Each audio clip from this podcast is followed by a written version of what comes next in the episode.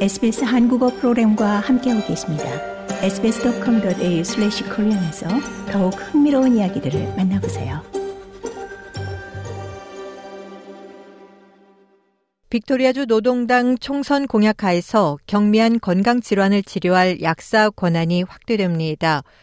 빅토리아주 총선이 사흘 앞으로 다가온 가운데 다닐 랜드루스 주 총리는 1,900만 달러를 투입해 약사에게 요로 감염증 같은 경미한 질환의 치료나 피임약 처방 전 재발급 등을 허용하는 프로그램을 시범 운영하겠다고 발표했습니다.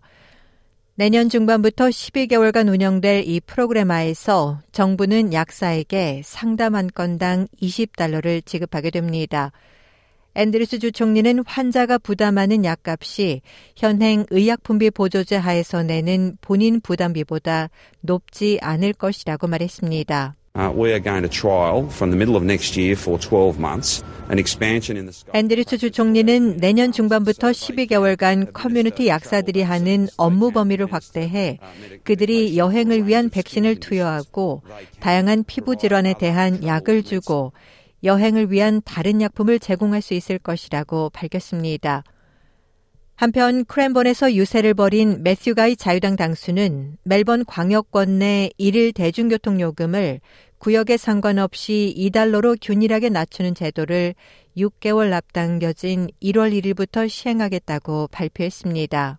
It's an exciting announcement because it means that for the Australian Open for the summer holidays 가이 당수는 이것은 아주 신나는 발표라며 호주 오픈, 여름 방학 및 휴가철, 개학에 시가지 전역에 걸쳐 2달러, 할인 요금 1달러의 균일한 요금이 적용되기 때문이고 또 빅토리아주 브이라인 가격은 절반이 된다라고 말했습니다.